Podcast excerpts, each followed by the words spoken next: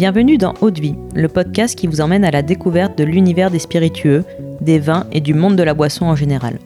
Je m'appelle Constance et je suis la cofondatrice de Speakeasy, un média qui vous emmène explorer les actualités de ces univers passionnants. Dans Haute Vie, on part à la rencontre de celles et ceux qui imaginent ce que nous buvons. On parlera histoire, savoir-faire, terroir, création ou encore passion pour en apprendre plus sur ce qui se trouve au fond de notre verre. Mais juste avant de vous laisser avec l'épisode du jour, pensez à vous abonner et à laisser une note plus un avis sur Apple Podcast. C'est la plus belle des récompenses pour toutes les heures de travail effectuées chaque semaine. Bonne écoute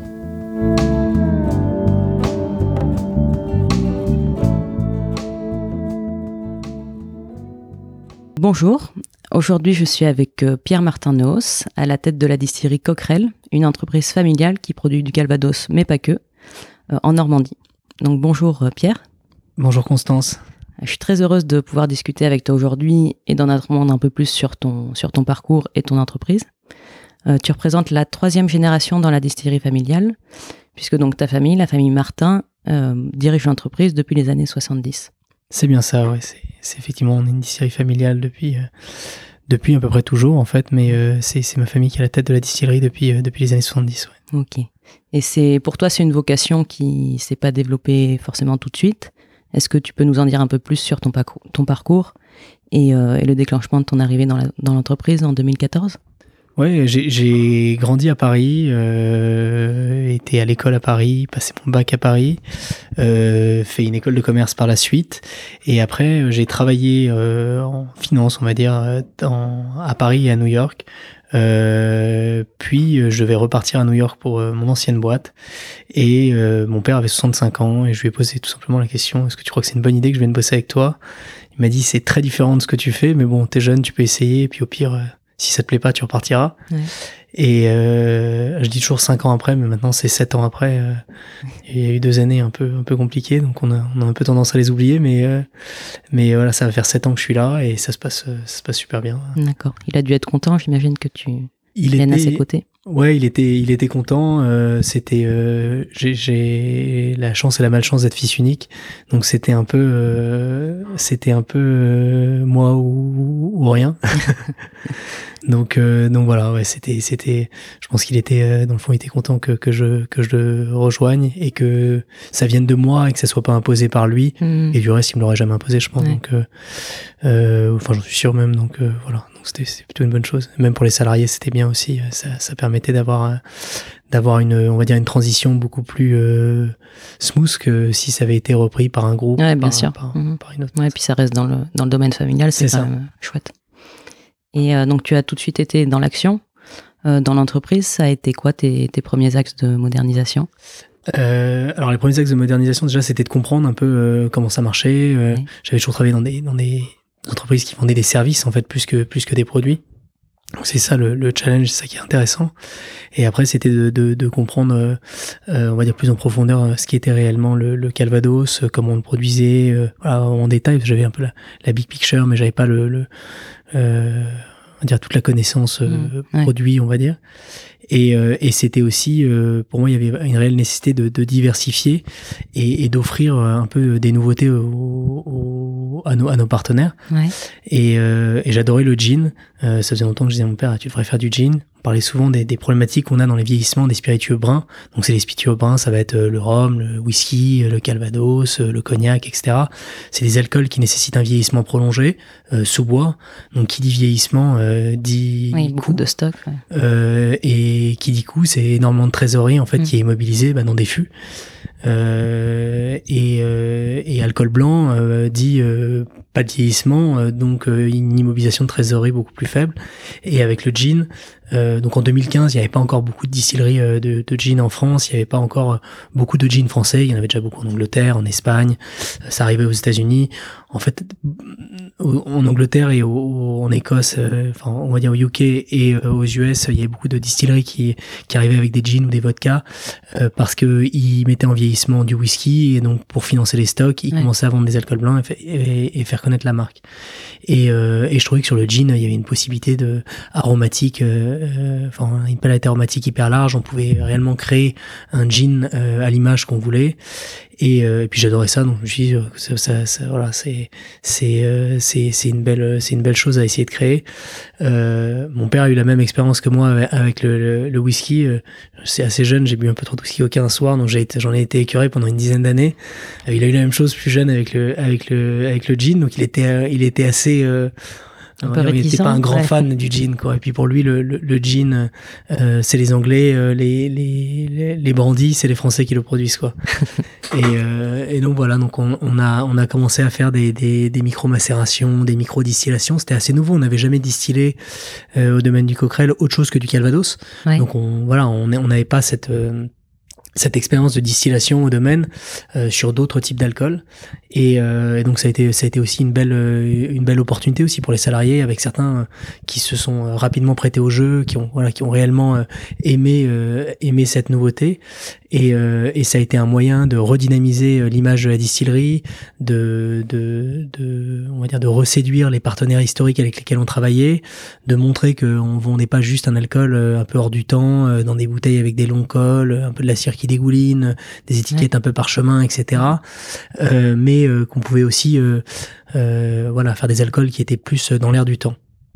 Et la deuxième chose que j'ai fait, donc j'habitais aux États-Unis et j'adorais le Bourbon. Et tous les spiritueux aujourd'hui, on va dire une grande partie des spiritueux sont vieillis en fût de Bourbon, qui qui est lié à deux choses. Une, la première raison, c'est parce que le Bourbon doit un peu moins maintenant, enfin un peu plus maintenant, mais pendant des décennies, pour faire vieillir du Bourbon, il fallait le faire vieillir dans des fûts de chêne neufs, euh, des chutes américains neufs. Donc une fois que bah, ils étaient plus neufs, du coup il fallait qu'ils les revendent. Euh, le chêne américain coûte moins cher que le chêne français. Et euh, la deuxième raison, c'est qu'aromatiquement, bah, le bourbon, euh, euh bah, c'est un alcool de maïs, donc c'est très sucré, donc ça apporte une sucrosité naturelle au spiritueux. et le fût de bourbon est plein de vanille, donc il y a beaucoup d'arômes de, vanille, etc., qui sont extraites en fait du vieillissement dans ce type de fût. Donc il y a beaucoup de, de spiritueux comme les, les, les whiskies écossais, les whiskies irlandais, les rhums, etc., qui utilisent les barriques de bourbon pour faire vieillir leur spiritueux. Et, et ces, ces barriques apportent euh, des notes organoleptiques qui sont euh, déjà un que les consommateurs apprécient et, deux avec lesquels euh, le consommateur va cliquer. Et le but c'était de se dire bah tiens si nous on faisait vieillir du Calvados dedans, qu'est-ce que ça donnerait? Le cahier des charges de, de l'appellation Calvados, donc le Calvados est reconnu par une AOC comme le champagne, le cognac, ou d'ailleurs les vins de Bourgogne ou les vins de Bordeaux. Euh, et, et, dans l'AOC, euh, on doit obligatoirement faire vieillir nos eaux de vie dans des fûts de chêne français. Et donc, euh, du coup, on a décidé de ne pas faire du vieillissement, mais faire euh, ce qu'on appelle du finishing ou de l'affinage en français. Affinage, je trouve que ça, ça, connote un peu, un peu fromage, donc c'est un mot que, que j'essaye d'éviter. Mais en gros, c'est c'est c'est le principe, en fait, c'est de, de faire une, deuxième phase de, de, de de maturation, on peut dire, euh, de l'eau de vie euh, dans des fûts qui ont contenu un autre spiritueux. Euh, comme on n'avait pas le droit de faire vieillir dedans, nous ce qu'on fait, c'est qu'on fait vieillir notre Calvados pendant 4 à 8 ans dans des fûts de chêne français. On l'assemble et après on le fait, euh, on le finit euh, dans des fûts de Bourbon et tout le temps qui passe dans les barriques de Bourbon, on le met pas sur l'étiquette. Donc on considère que, que c'est un, un, auxiliaire technologique, c'est-à-dire que auxiliaire technologique, donc par exemple dans les dans les dans les eaux de vie, les brandis français, on a le droit de, de, rajouter un petit peu de caramel, un petit peu de, de sucre, etc. Donc nous, on n'en rajoute pas dans nos eaux de vie.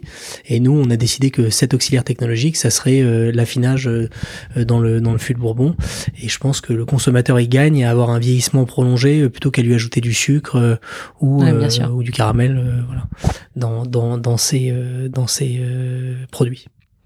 Et c'est la première fois que ça a été fait avec du Calvados? Ouais, on a été les premiers à, à faire vieillir, euh, enfin à affiner nos Calvados. Certains ont fait vieillir, donc du coup ils ont perdu l'appellation euh, par la suite. Mais nous, on a fait vraiment un travail de, de, de finishing euh, et ça, ça a tout de suite bien plu. Bien plu. On a, ça a été aussi euh, euh, l'opportunité d'essayer de faire un packaging totalement différent de ce que faisait à l'époque.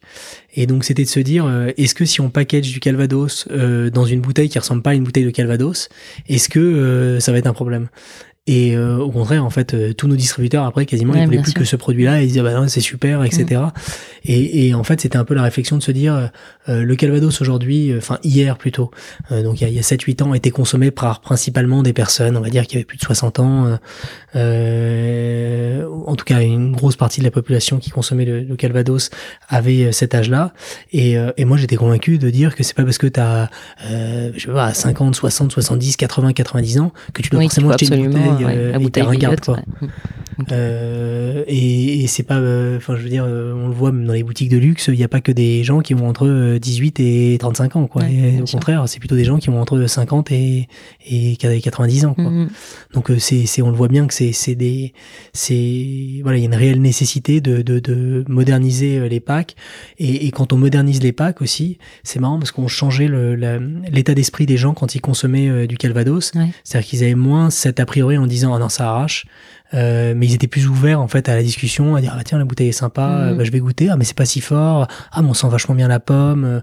Et euh, alors que j'en suis sûr qu'on aurait fait déguster le même Calvados dans une bouteille avec une étiquette parchemin. Ouais ça change euh, la perception ça change la perception. Mm. on, m'aurait demandé si quelqu'un dans ma famille était décédé que j'avais un héritage d'un vieux stock de bouteilles d'accord. Donc ça a été un pari gagnant ça a été un pari, euh, un pari plutôt gagnant. Ça, ça, déjà, ça a permis de refaire parler de la distillerie, ça a permis de redynamiser euh, les, les, ventes, euh, de trouver des nouveaux distributeurs, d'ouvrir des nouveaux marchés.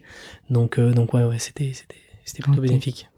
Et pour ton, alors pour ce qui est du gin, donc le nom c'est Normindia, c'est une, une, une, contraction entre Normandie et India. en quoi l'Inde t'a-t-elle inspiré pour la création de ce gin? Alors c'était un peu la, rencontre entre deux, entre deux terroirs. J'ai habité pendant pendant six mois en Inde, euh, où j'ai pas mal voyagé, euh, euh, nord, sud, est, ouest, et on, voyait vraiment la, la, la, différence. Enfin, c'est des pays qui sont complètement différents, et, et je pense que s'il y a une chose qui qui qui, qui est marquante dans la gastronomie locale, c'est vraiment les épices, mm. qui ne sont d'ailleurs pas du tout les mêmes du nord au sud, d'est en ouest, et, et c'est cette cette histoire qu'ils ont euh, derrière la production d'épices, de poivre, de de, de cannelle, euh, euh, voilà, de, de, de, enfin plein plein de cumin, etc. De d'épices qu'ils ont l'habitude de, de, de cultiver. Et, et l'idée c'était de se dire qu'est-ce qu'on peut faire entre ces deux pays? Et quand l'idée m'est venue du gin, alors il y a beaucoup de jeans déjà qui existent. Euh, euh, enfin, le, plus connu, ça va être Bombay, certainement, euh, qui, qui, est très connoté forcément avec mmh, l'Inde, puisqu'il porte le nom de la capitale du pays. Mais voilà, c'était vraiment, c'était, c'était, ouais, il y avait une vraie histoire de terroir avec le jean, les jeans anglais en fait, qui, qui, qui, qui sourçaient pas mal de leurs ingrédients botaniques là-bas. Et nous, on s'est dit, qu'est-ce qu'on pourrait faire? Donc, c'était vraiment essayer de faire la rencontre entre entre entre la Normandie et l'Inde. Donc, avoir un jean qui soit très fruité, comme un jeune Calvados et, et, un peu épicé comme euh, vont l'être les plats indiens, la mmh. gastronomie indienne et comme vont l'être aussi les vieux calvados où on va retrouver très souvent euh, des notes aromatiques de cannelle, de, de gingembre, de poivre, etc. Donc c'était euh, c'était voilà c'était l'idée c'était de sourcer les ingrédients botaniques en Inde, de les ramener en, en Normandie, de faire toutes les macérations, la distillation, etc. au domaine et, et voilà. Ok. Et la, recette a pas été, ça a été compliqué à élaborer? Il y a eu beaucoup de tests. Alors la recette a été, euh, assez compliquée à, à élaborer. Euh, alors déjà, on n'avait jamais distillé de, de gin auparavant. Euh, donc on, a dû faire pas mal d'essais de micro-macération, etc. On s'est inspiré d'un livre qu'on a à la distillerie, qui est un vieux livre qui date de 1765, qui s'appelle La chimie du goût et de l'odorat. À l'époque, la chimie s'écrivait avec un Y. Euh, donc c'était c'était voilà, c'était un livre qui avait été approuvé par Louis XV. Euh, et à cette époque-là, il était interdit euh, de distiller. Donc près 1789, il était interdit de distiller euh, des, des spiritueux qui n'étaient pas à base de raisin, euh, ou euh, de cidre. Euh, et les spiritueux à base de cidre étaient, pouvaient être distillés, mais ils ne pouvaient être consommés que dans la région de production. Ah donc, donc près 1789. c'est d'ailleurs une des raisons pour lesquelles on n'a pas un grand passé de distillation de whisky, etc. Mmh. qu'on distille pas des, des, des, spiritueux à, base de grains depuis, depuis on va dire, des, des, des, centaines d'années, enfin oui, des centaines d'années comme vont le faire les, les, les Écossais. C'est nous, il y, a eu, il y a eu réellement cette barrière près 1789. Il y avait, il y avait une recette en fait qui était approuvée par Louis XV, qui était un distillat de genièvre, Ouais. euh, qui pouvait également servir de parfum. Ouais. Euh, donc bien évidemment, euh, personne ne le consommait en parfum, euh, tout le monde le buvait, Mm. Euh, mais euh, comme c'était très aromatique, euh, ils avaient un peu trouvé un twist pour le, le- dire que c'était un parfum. Et donc nous, on a, on a tout simplement repris cette euh, cette recette-là, on l'a twisté un peu en rajoutant des pommes qu'on fait déminéraliser et confire, euh, et en, en augmentant un peu les, notes de de- d'orange amer, donc avec des, des, des oranges amères qui viennent du sud de l'Espagne. Euh, et du euh, et un peu d'écorce de citron qui viennent du sud de l'Italie euh, qu'on fait macérer euh, dans dans dans l'alcool de blé français Ouais. euh, et après qu'on redistille dans une plus petite colonne de Calvados. D'accord. Et donc on a fait effectivement pas mal de thèses parce que le- les colonnes de Calvados sont, sont des colonnes qui sont faites pour distiller du cidre. Ouais. Euh, un cidre et c'est un, c'est un- une boisson alcoolique qui est qui est aussi entre on va dire entre 5 et 8 degrés Mhm. et notre macérat euh, était à plus de 35 degrés. D'accord. Donc en fait pour la colonne c'était assez compliqué de la régler, c'était très différent de la dissi- enfin de méthode de distillation, de régler les, les, les brûleurs, donc ce qui sert à chauffer le chaudron. Et Euh, ça, et ça pose pas de problème d'alterner euh, gin et, euh, et cidre dans un même alambic. Enfin, Alors, moi personnellement non. Euh, Ouais. À la distillerie, oui, euh, parce qu'il faut euh, démonter la Ouais, colonne, la nettoyer, euh, etc. Donc euh, il y a pas mal de boulot derrière, Euh, parce que comme notre gin en plus c'est assez aromatique, euh, voilà, ça vient quand même marquer laisse, les, les, le cuivre en Mm. fait. Donc euh, il y a quand même une nécessité bah, de le, le nettoyer, etc. Mais bon après c'est c'est des c'est du cuivre qui a plus de 4 mm d'épaisseur, donc c'est quand même On des, des- voilà, c'est des grosses machines. ok. Et j'ai vu que tu avais développé une, version bio de Normindia. Euh, donc le Calvados, c'est un des spiritueux les plus respectueux de l'environnement. Est-ce que c'est pour rester dans cet état d'esprit que la version bio est née? Alors c'est vrai que c'était c'était euh, c'était assez lié euh, euh, l'un à l'autre. Effectivement, le, Calvados c'est le, le spiritueux le plus respectueux de l'environnement au monde. Ça vient euh, essentiellement de la matière première. Euh, qui est euh, en fait euh, le, le pommier est l'arbre fruitier qui capte le plus de CO2. Donc euh, la matière première séquestre énormément de CO2 et la deuxième euh, raison, c'est le fait qu'on utilise très peu d'eau dans tout le processus de fabrication du Calvados. Oui. Euh, dans tous les autres spiritueux, on doit utiliser énormément d'eau, notamment dans le dans la fermentation. Nous, dans la fermentation, nous n'ajoutons pas d'eau. Euh, dans la culture, il est prohibé euh, d'irriguer les vergers, donc c'est une irrigation naturelle. Euh, alors que dans, dans plein de cultures, le blé, l'orge, le, euh, la canne à sucre, etc. bah, Il y, a, il y a plein de, fois où les les, voilà, les, les, producteurs sont obligés d'irriguer les terres Oui, sont obligés de sont obligés de d'ajouter énormément d'eau dans le dans le processus de fermentation. Et en fait cette eau après par la suite euh, elle est distillée et donc elle s'évapore. Donc il y a vraiment une perte réelle. Et dans la distillation également nous n'ajoutons pas d'eau puisque les vapeurs alcooliques sont refroidies par le cidre euh, et le cidre est chauffé ouais. par les vapeurs alcooliques. Euh, donc c'est c'est il y a un processus on va dire très fermé avec euh, les seuls moments où on va utiliser de l'eau c'est pour laver les pommes et pour réduire le spiritueux de son degré de distillation donc à 70 à son degré de consommation on va dire autour de 40 degrés.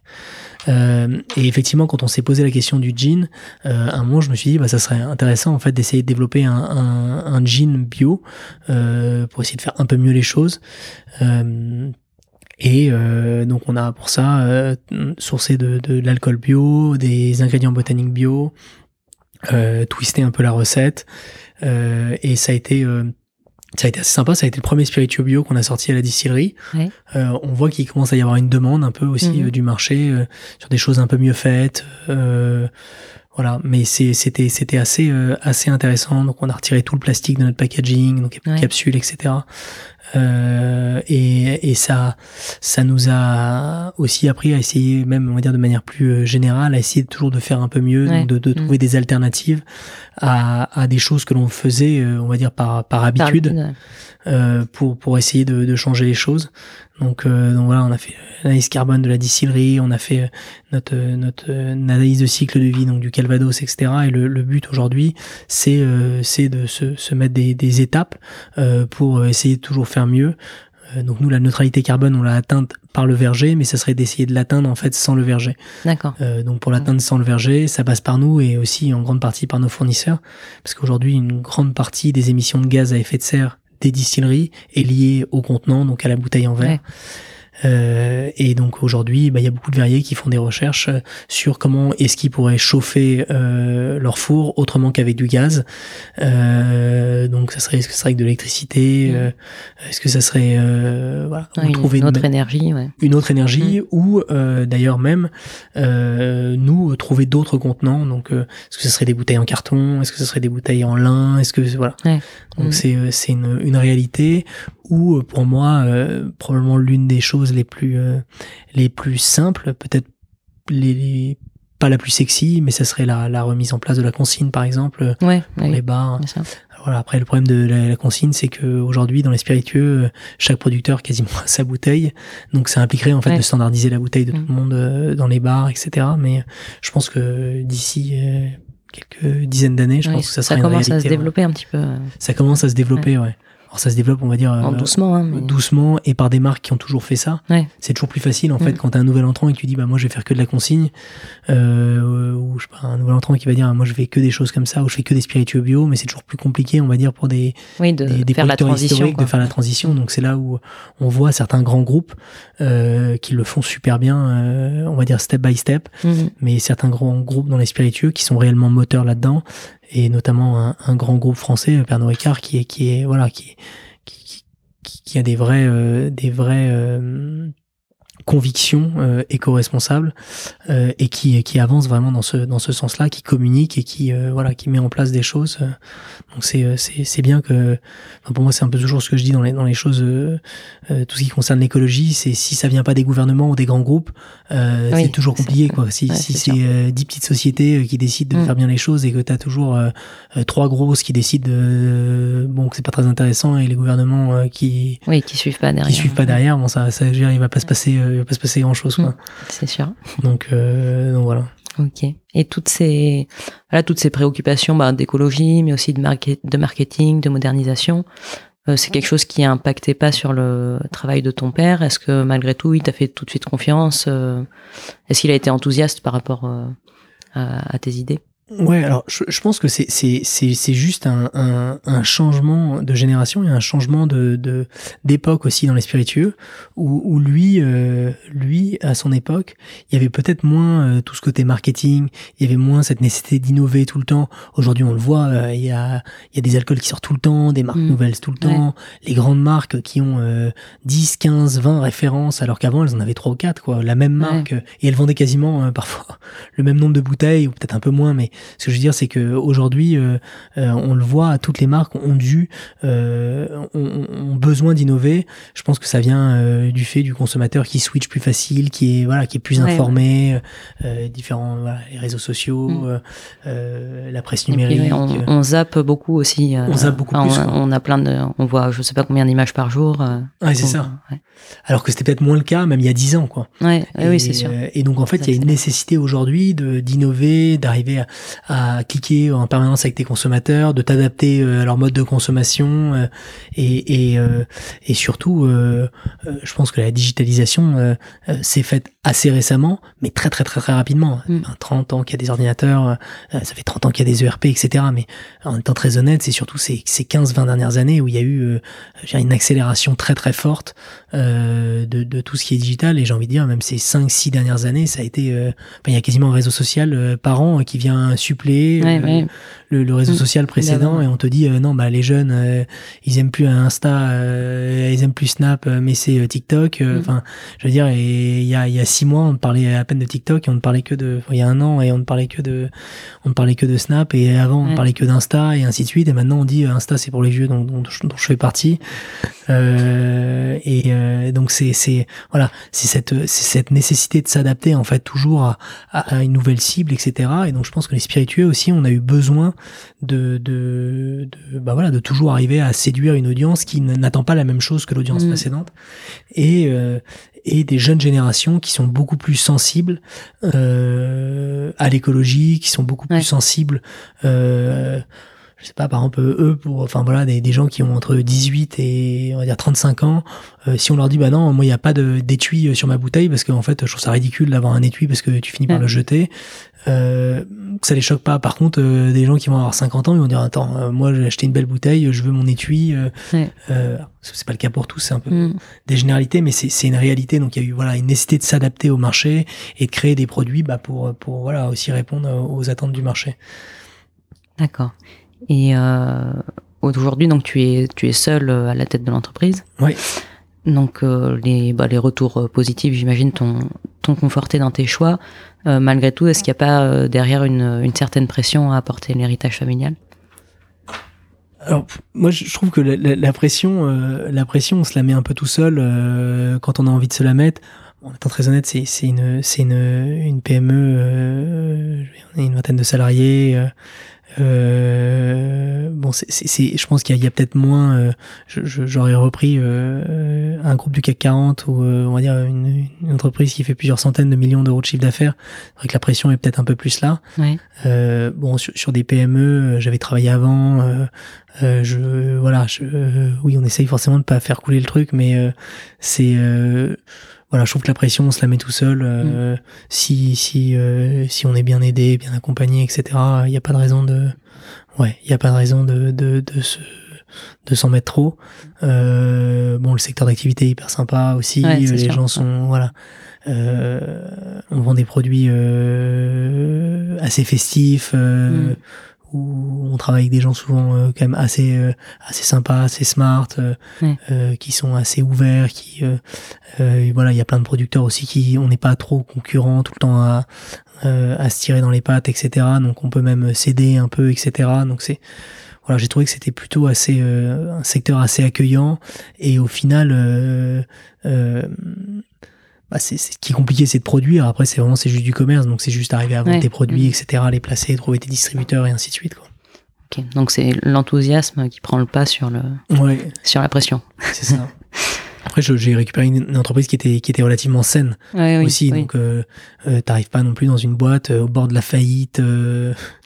non, mais bon, c'est une réalité. Tu te retrouves, je pense, à reprendre la pression. la pression, t'es sur une boîte qui est au bord du dépôt de bilan avec 500 salariés et tout. C'est sûr que ça va être un peu moins, un peu mm. moins sympa, quoi. Ouais, là, ça, peut le faire de façon sereine. C'est ça. Mm. Ok. Et le, le slogan de Coquerel, c'est authentique par nature et innovant par conviction. Là, on a plutôt évoqué le côté moderne et innovant, mais euh, qu'est-ce qui, pour l'authenticité, qu'est-ce qui demeure inchangé dans la, dans la distillerie? D'ailleurs, j'ai vu quoi, que l'alambic datait euh, de 1937, je crois. Ouais, on a on a trois trois alambics euh, qui effectivement euh, datent depuis. Euh, je pense qu'il y en a même qui sont plus vieux que la distillerie puisqu'ils ont été achetés. Alors ils ont été rénovés bien évidemment, etc. Mais il y en a même qui sont plus vieux que la, la distillerie. sinon ils ont été achetés dans les années 50, 60, etc. rénovés en 2016, 2017. le plus récemment, mais ça avait été rénové au préalable. voilà, donc c'est on a toujours des très vieux alambics, on a des très vieilles eaux de vie. le domaine, il y, a un, y a un manoir qui, qui date du 18e siècle dessus etc. Donc c'est c'est vraiment il y a, y, a, y a tout cet esprit historique, etc. Mm. Transition familiale, euh, héritage, euh, respect des, des du savoir-faire, euh, puis des vraies connaissances des salariés qui sont là depuis parfois plusieurs dizaines d'années. Euh, donc il y a, y réellement un passage de témoin entre les jeunes et, les plus euh, et les plus euh, anciens qui voilà qui, réellement transmettent un savoir-faire. mais mais je trouve que voilà c'est surtout dans une catégorie comme le Calvados c'était important de, de pas seulement communiquer sur cet aspect héritage puisque en fait l'héritage la catégorie l'apporte déjà de manière assez lourdement assez lourde. Et, et, du coup, il y avait, euh, il y avait une réelle nécessité pour moi aussi de, de communiquer sur le fait qu'on était moderne et que c'était pas juste un spiritueux digestif, mais que voilà, c'était un spiritueux qui pouvait se boire à l'apéritif, qui est un spiritueux qui est, qui est, qui est frais, qui est fruité, qui est pas spécialement plus fort qu'un whisky ou qu'un rhum ou euh, même plutôt moins fort. Euh, voilà, qui est en goût, qui est assez consensuel puisque ça a le goût de pomme. Donc, bon, il y a plein de gens qui vont vous dire que c'est peut-être pas leur fruit préféré, mais en tout cas, il y a peu de gens qui vont vous dire qu'ils détestent la pomme. Et, et, une fois distillé, voilà, quand on le mélange avec un, je sais pas, avec un tonic, avec du ginger ale, etc., bah, on a tout de suite cet alcool qu'on reconnaît et c'est assez doux, c'est fruité. donc c'est un, c'est un, ouais, c'est un spiritueux pour moi qui est, qui est, qui, qui coche plein de cases en fait assez actuel. Donc, donc il y a, tout ce côté. on a la chance d'avoir un, un passé, un, un, un, voilà, un vrai savoir-faire, euh, les, les, premières distillations euh, euh, qui datent de, de, la fin du XVIe siècle, etc. Mais aussi voilà, de la modernité dans les produits. Dans l'univers de la mixologie aussi, ça doit être, euh, ça doit intéresser beaucoup, je pense. Bah, les, les barman en fait euh, euh, s'approprient de plus en plus le Calvados, et notamment en France, euh, avec un, un, retour en fait euh, déjà du consommé français, avec un retour des alcools français sur le devant de la scène, avec de plus en plus de reconnaissance si les producteurs français qui font ça en fait depuis toujours, et, et on avait été et c'est grandement de notre faute, peut-être pas assez sur le marché, pas assez présent, pas assez à communiquer sur nos produits. Et, euh, et, en fait, les, les, barman se rendent compte en fait que c'est un spiritueux qui est bah, euh, qui est bon, qui est facile à mélanger, euh, qui coûte pas trop cher, euh, donc qui, qui est voilà, qui est aussi euh, qui est utilisable pour eux euh, dans leur dans leur dans leur recette. Et, et c'est ouais, c'est un c'est un spiritueux, je pense, qui est assez actuel et voilà, qui est qui et le consommateur a de moins en moins peur d'en consommer aussi. C'est mm. ça qui est assez amusant. C'est je pense que même il y a 5-6 ans, vous mettiez 10 cocktails sur une carte, on avait un avec du Calvados, bah je pense qu'il était consommé peut-être une fois sur mille parce que déjà les mecs ils disaient oh, Calvados j'ai fait un EVG ou j'ai fait un EVJF en Normandie. J'ai pris une, euh, une grande claque chez un petit producteur euh, qui m'a servi du Calvados brut de fût, donc à 65 degrés. Euh, ouais, non, je vais mm. peut-être pas prendre ce cocktail-là. Et aujourd'hui, il y a eu une l'éducation qui a été faite, etc. Les gens ont peut-être un peu moins peur. Euh, avec l'interprofession, on a communiqué par exemple là, tout le mois de décembre, il y avait des pubs Calvados partout dans le métro à Paris. ouais, ouais j'avais vu. et en fait, c'est vraiment ce, ce, désir en fait de de de de, de, de rajeunir en fait l'image du Calvados et et, et d'en faire un peu un, d'en refaire un alcool un peu cool. Euh, c'est un alcool qui a toujours été populaire en plus. C'est, c'est, je veux dire pour moi le Calvados, c'est, c'est, c'est un, c'est un, c'est un spiritueux qui est très haut de gamme de par sa manière de production, mais c'est un alcool qui est populaire, qui était autrefois consommé par les ouvriers euh, qui prenaient le café Calva mhm. avant d'aller bosser, etc. Donc il y a, y a, une vraie, euh, il y a une vraie, il y a un vrai amour pour le produit de manière assez populaire. ça a toujours été un, un, un alcool, un alcool qui était, qui était consommé par toutes les classes sociales, quoi. Ouais, d'accord. Et dans dans dix ans, tu te vois où avec Coquerel? Euh, alors c'est une, une question, euh, c'est une question euh, qui est pas évidente. Euh, où je me vois, bah, j'espère qu'on en vendra beaucoup plus, que les gens vont continuer à, découvrir, euh, à découvrir le Calvados euh, en France et à l'étranger. Donc on, pousse pas mal sur, sur certains marchés, on essaie de pousser aussi d'en ouvrir d'autres. voilà, les États-Unis, je pense que c'est un, un, marché, une réelle opportunité pour le Calvados, puisque historiquement, en fait, avant la prohibition, il distillait plus donc d'apple brandy, donc du Calvados américain, on va dire, que de, de whisky. Donc il y, y, a une réelle tradition. D'ailleurs, New York s'appelle Big Apple tous les États euh, au, au, nord de New York euh, cultivent énormément de pommes. Il y a mhm. de plus en plus de producteurs de cidre aux États-Unis. Donc je pense qu'il y a une réelle opportunité sur ce marché-là. Euh, et puis après, il y a l'Asie aussi, où il y, a, il y a des réelles opportunités de développement pour le, pour le Calvados, où on clique pas mal de cases, bah, toute cette partie héritage que voilà certains, certains pays adorent, et à la fois un alcool qui est moderne, qui est voilà avec des packaging qui se, se rénovent de plus en plus, avec des producteurs qui se déplacent de plus en plus aussi sur les marchés. Euh, donc, euh, donc ouais, je pense qu'on a, on a un avenir, euh, on a un avenir assez sympa. Et puis on travaille aussi sur le développement de nouveaux spiritueux. Donc voilà, mhm. c'est en ce moment j'ai un peu, un peu l'impression d'être le Willy Wonka des, des, des spiritueux parce qu'il y a pas mal de, de trucs qui qui, qui sont en labo, mais, euh, mais voilà, c'est un, c'est un, je pense qu'il y a, il y, a, il y a une réelle opportunité sur, sur, en tout cas pour nous les distilleries françaises, à, à, à continuer à produire des choses qui sont, qui sont, euh, qui sont différentes, euh, différentes de ce qui se fait sur d'autres marchés. Et, et, et le Calvados, pour moi, un, un, spiritueux qui a un avenir. Il y a le côté savoir-faire français aussi, qui est peut-être, qui est pas mal à faire valoir euh, à l'étranger quoi. Il y a le savoir-faire français, il y a l'éco-responsabilité, euh, où, où je, je, pense que dans, dans 20 ans, euh, ça sera compliqué de continuer à produire des choses, on va dire, qui sont pas bonnes pour la santé et Ouais, en plus de ça qui détruisent l'environnement quoi Mm. c'est un moment il va falloir où il faudra payer des Mm. taxes importantes à la production Mm. enfin, je pense qu'on va en venir à là parce que c'est Ouais. c'est euh, c'est euh, c'est euh, quand on voit qu'on est euh, 8 milliards d'habitants on va être à 10 ou à 12 Ouais. En 2050, ouais, c'est demain quoi Mm. 2050 euh, euh, quand je voyais, je voyais un article aussi qui disait que la, la première région productrice pour produire les meilleurs vins de, de France, ça serait la Normandie en 2050, Ouais. à cause du réchauffement climatique. Enfin, il y a un moment où tu commences à te, à te dire, euh, 2050 c'est demain, euh, c'est dans 25 ans, quoi. Donc euh, c'est, c'est, c'est, voilà, c'est, c'est clairement, ça sera dans pas très longtemps. Donc il y a, il y a quand même une nécessité, euh, bah voilà, d'accélérer la, la transition et de faire les choses mieux, euh, plus rapidement, quoi. Mm. Et je suis convaincu qu'effectivement, euh, euh, des distilleries qui continueront de polluer comme pas possible, euh, euh, des, euh, des, enfin voilà, tout, tout- toutes les, les gens qui produisent des choses, en fait, ils ne sont pas essentiels à la survie de, de l'humanité. À un moment, il va falloir trouver des, des, des- Oui. des- Des solutions. des ouais. solutions, ouais. Faire autrement. De faire autrement exactement. Donc, je pense que c'est, c'est le Calvados pour ça. On a, on a, on a la chance en fait d'avoir une matière première qui, euh, qui, euh, qui est, qui est, voilà, qui séquestre pas mal de CO2. Ok. Eh ben, merci beaucoup, euh, Pierre, pour cet échange. Merci, Constance. J'ai juste une, ah, Ouais. une dernière question avant de clore. Quelle est ta plus grosse claque de dégustation en matière de spiritueux?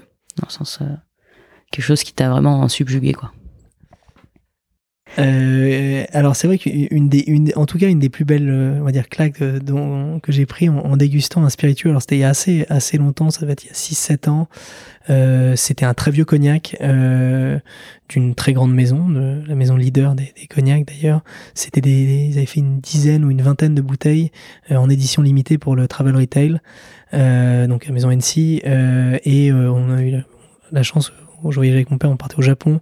Et euh, on a eu la chance d'avoir euh, d'avoir quelqu'un qui connaissait dans le duty free qui nous a fait déguster en fait euh, en exclusivité le le, cognac qui était c'était c'était juste c'était sublime, je sais plus comment c'était, peut-être 10 000 ou 20 000 euros la bouteille, j'ai même plus le, le prix tellement c'était ridicule. Puis le, le flacon en plus était pas, euh, était assez, euh, était joli mais c'était assez simple quoi. C'était une Mhm. de grande bouteille euh, assez droite. Enfin il y avait pas de, il y avait pas d'un, tu disais pas, il y avait pas l'espèce de cérémonial qu'on peut avoir Ouais, ouais. cognac Louis XIII Mhm. avec une carafe, euh, cristal baccarat, etc.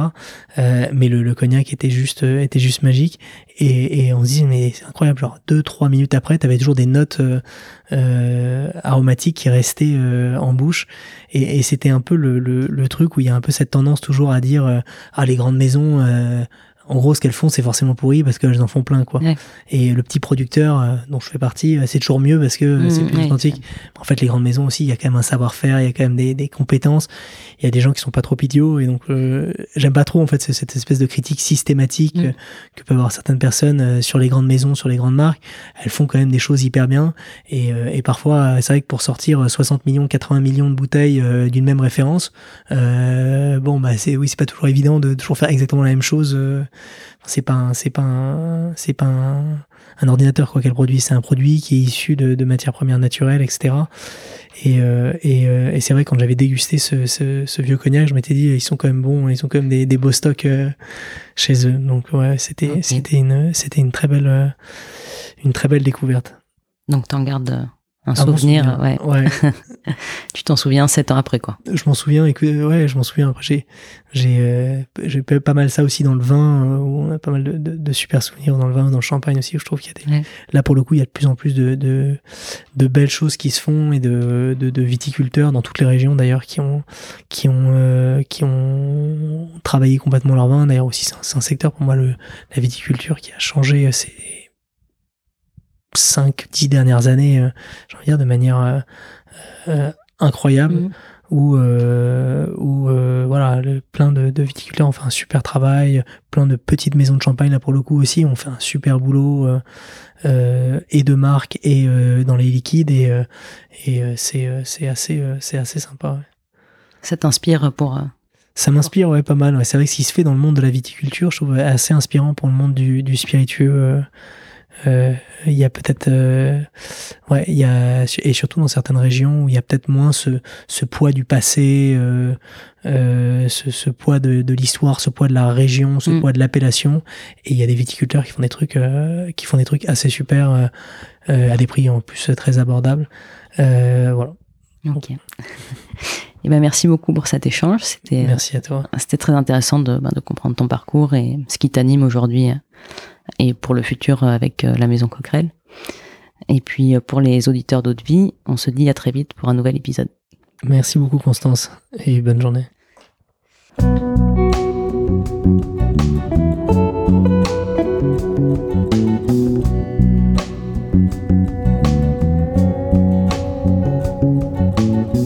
Vie, c'est terminé pour aujourd'hui. Enfin presque. Si vous avez aimé cet épisode, pensez à noter Haute vie 5 étoiles sur Apple Podcast avec un petit commentaire pour nous encourager.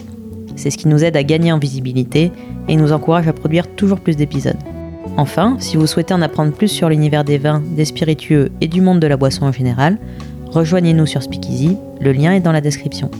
Merci encore et à la semaine prochaine.